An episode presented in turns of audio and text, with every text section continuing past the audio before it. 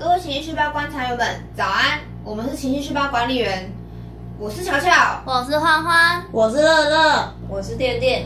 注意，每个小故事中的主角不一定能让你的情绪有所共鸣，管理员们只会单就主角状况进行讨论哦。那就让我们开始吧。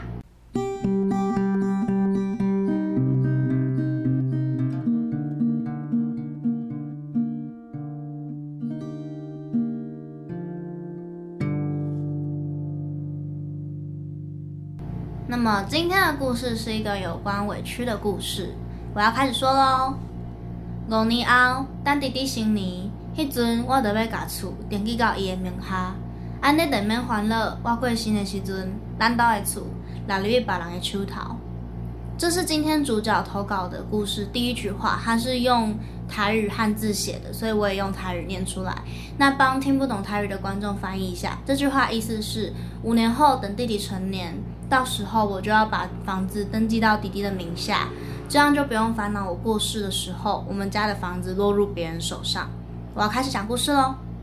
今年就是我的二十岁生日，从法律来看，我就是个真真正正的成年人了。我是有资格继承这栋房子的人，但我的奶奶却宁可等到五年后过户给小我五岁的弟弟。对她来说，我是女生，我是那个所谓的别人。即使我跟我弟弟同一个姓氏，在这个屋檐下待了二十年，从小就被他抱在怀里喂养长大，最终我都是会嫁出去的外人。生在一个重男轻女的家庭里，似乎妥协已经是一个必备的技能。从我还只是在母体内的受精卵时，我就已经在妥协了。一检查出来胎儿为女性，我家曾经上演过一出要拿掉小孩的戏码。这就是我的出生，很可悲，很像八点档吧。我是在不被众人期待的家庭中诞生，人家都说鬼月出生的小孩会很啰嗦，比较爱哭。当时我的母亲抱着每天都哭得声嘶力竭的我，每天被冷嘲热讽着。鬼月出生又是女生，不吉利又 Q 感。这些话语使得当时产后忧郁症的我妈差点抱着我就从顶楼跳下来。长大的我听到这个故事，总是想问我妈：你怎么不这么做呢？为什么要让我活下来？假设在我还没有记忆的时候就结束了我的生命，是不是我现在就不会这么痛苦了？不服输的个性使然，我并没有就这样堕落下去，我反而是更努力、更争气。小时候参加比赛可能不会总是第一，但绝对不会没有名次。今年才正要二十岁，我已经有了十万出头的存款。我半工半读，省吃俭用才得到这个成果。我总是拼了命。在不合理的环境中力争上游，却总是没有反馈。我弟弟随便一个校内初赛就全家总动员，而我的决赛现场却没有一个人到场支持。我的哥哥已经是上班族了，仍然拥有家里的生活费，而我在奶奶得知我有收入的那一刻起就被断了金人。当然还有很多祖繁不及被宰，这些种种也导致我成了一个斤斤计较的人。举个例子吧。国小参加夏令营，主持人可能想让大家都很开心，所以他决定大放送，让失败的队伍和我们一样拥有奖励。我当时觉得，好像我前面努力要获胜的心都跟白痴一样。我气得向前去要跟对方队伍打起来。我的领队把我拉到旁边安抚我，跟我说这只是个游戏而已。我也跟他说这样不公平。我们的对话鬼打墙了好一阵子，我的领队终于是没了耐心。他抓着我的肩膀摇晃，朝我大吼：“他说这世界上从来就没有真正的公平。”是啊，这个道理我从出生时就知道了。后来求学阶段也遇到了我感到不公、痛苦的情况。我俨然是个怪人吸引机吧，总是一大堆烂事产生。我的班导大概也懒得帮忙排解，直接就把我丢给校内辅导老师处理，让我去咨商。结果辅导老师听完这些之后对我说。我总是把自己摆在受害者的位置思考，才会导致我人生后续一连串的悲剧。他形容我是个太容易感到委屈的人。我是啊，我的确是。难道我不能是吗？原来我不是受害者吗？来过过看我的人生吧。你要我怎么不委屈呢？我停不下来啊。日后我只要遇到类似情况，过往对我造成的伤害都会排山倒海而来，几乎要将我吞噬。那我该怎么办？我要怎么结束这一切？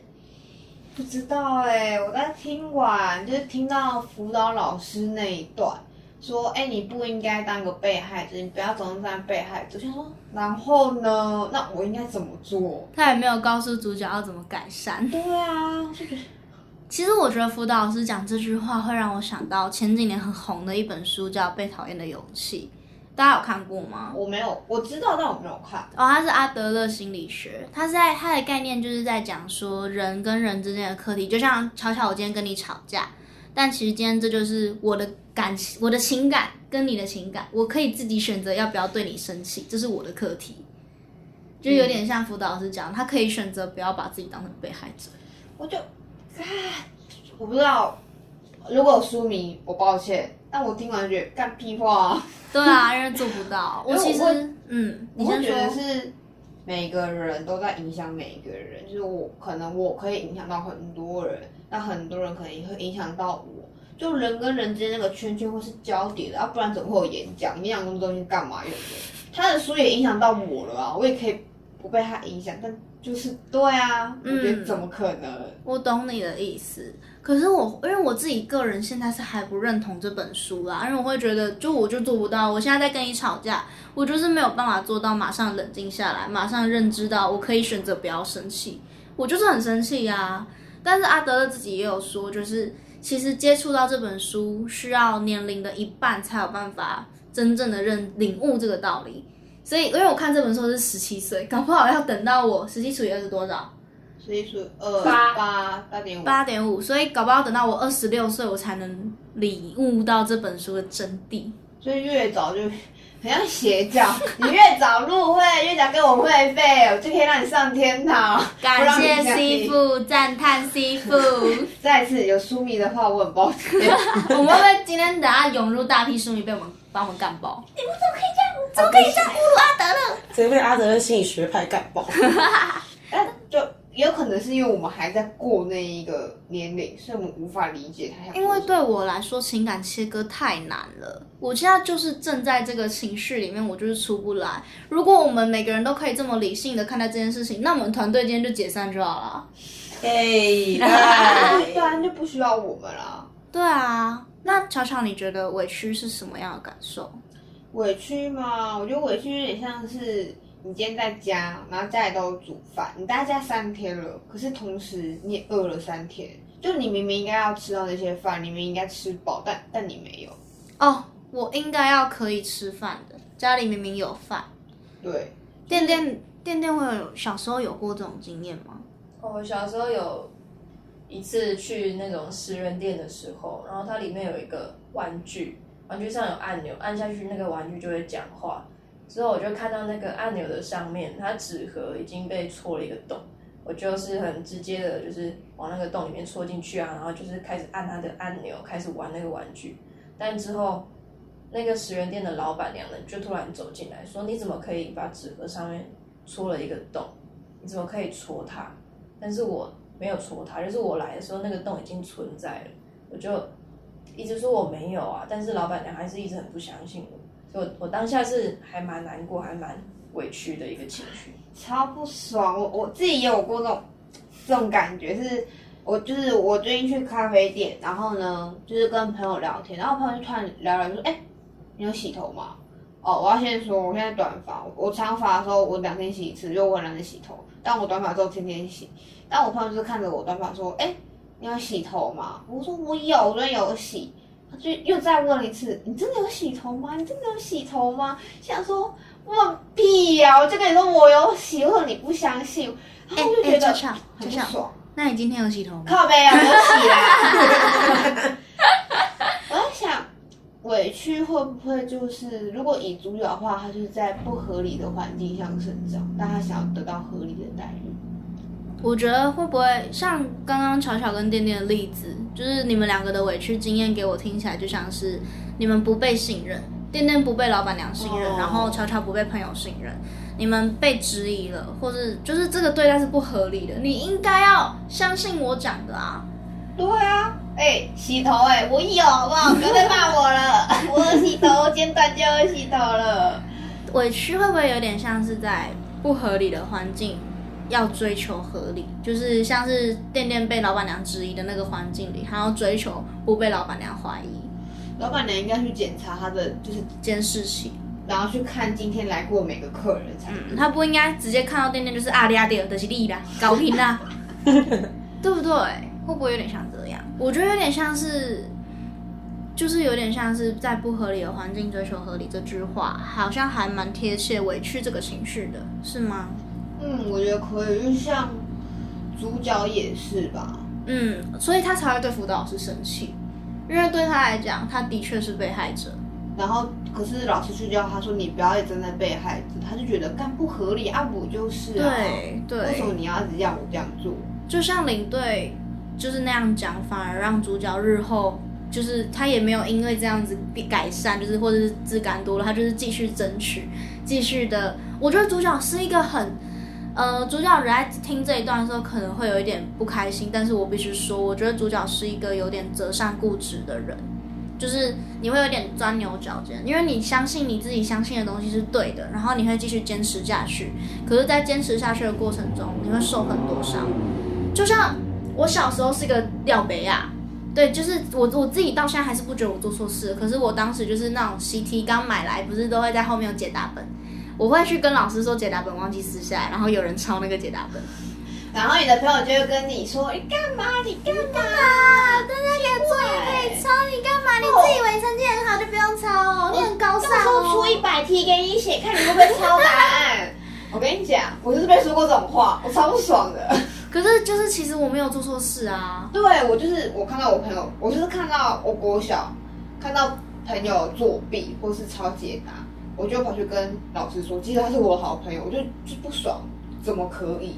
然后有一次是我好朋友就是作业抄解答，然后我就很不开心，我就说你怎么可以？因为我还在点那个作业，这种是那作业很厚，我点很久，他也不告诉我是他，然后就看到底谁缺交这样子，算了就就是他，我就超生气。然后结果就有个很聪明的人跳出来说，啊，到时候给你出一百题很困难的数学题目，看你会不会抄解答啊？我就想说，看这人在攻杀小，就是他小，原来他其实也没有很聪明，其实也蛮笨的嘛，逻辑也是蛮差的啦。会不会？哎，那其实我们两个受到这件事情的时候，是不是也有点委屈的情绪在？因为我们跟同学没有平等待遇，因为我们是认真写作业的，让同学抄一抄作业就可以跟我们拿到一样的成绩。哦，有可能，如果那么努力解这些数学题，然后你去。对啊，却有一样的收获。然后我那时候还回家问妈妈说，为什么妈妈骂我？我又没有做错事。然后妈妈就觉得干这小孩好难教，我怎么不能说他做的是错的吧？你妈妈怎么说？我妈妈就说：“你就不要管那么多啊，你就不要去当检举的人啊，你要脚踏实地，以后你考试就会考得比他好。”我妈也是，我妈说：“你看他小时候这样作弊哈，他如果大考也作弊被抓到啊，你没事，他有事呢，你就让别人去抓就好。”妈妈，你讲的好像大考他就一定被抓到一样。妈妈是监考老师吗？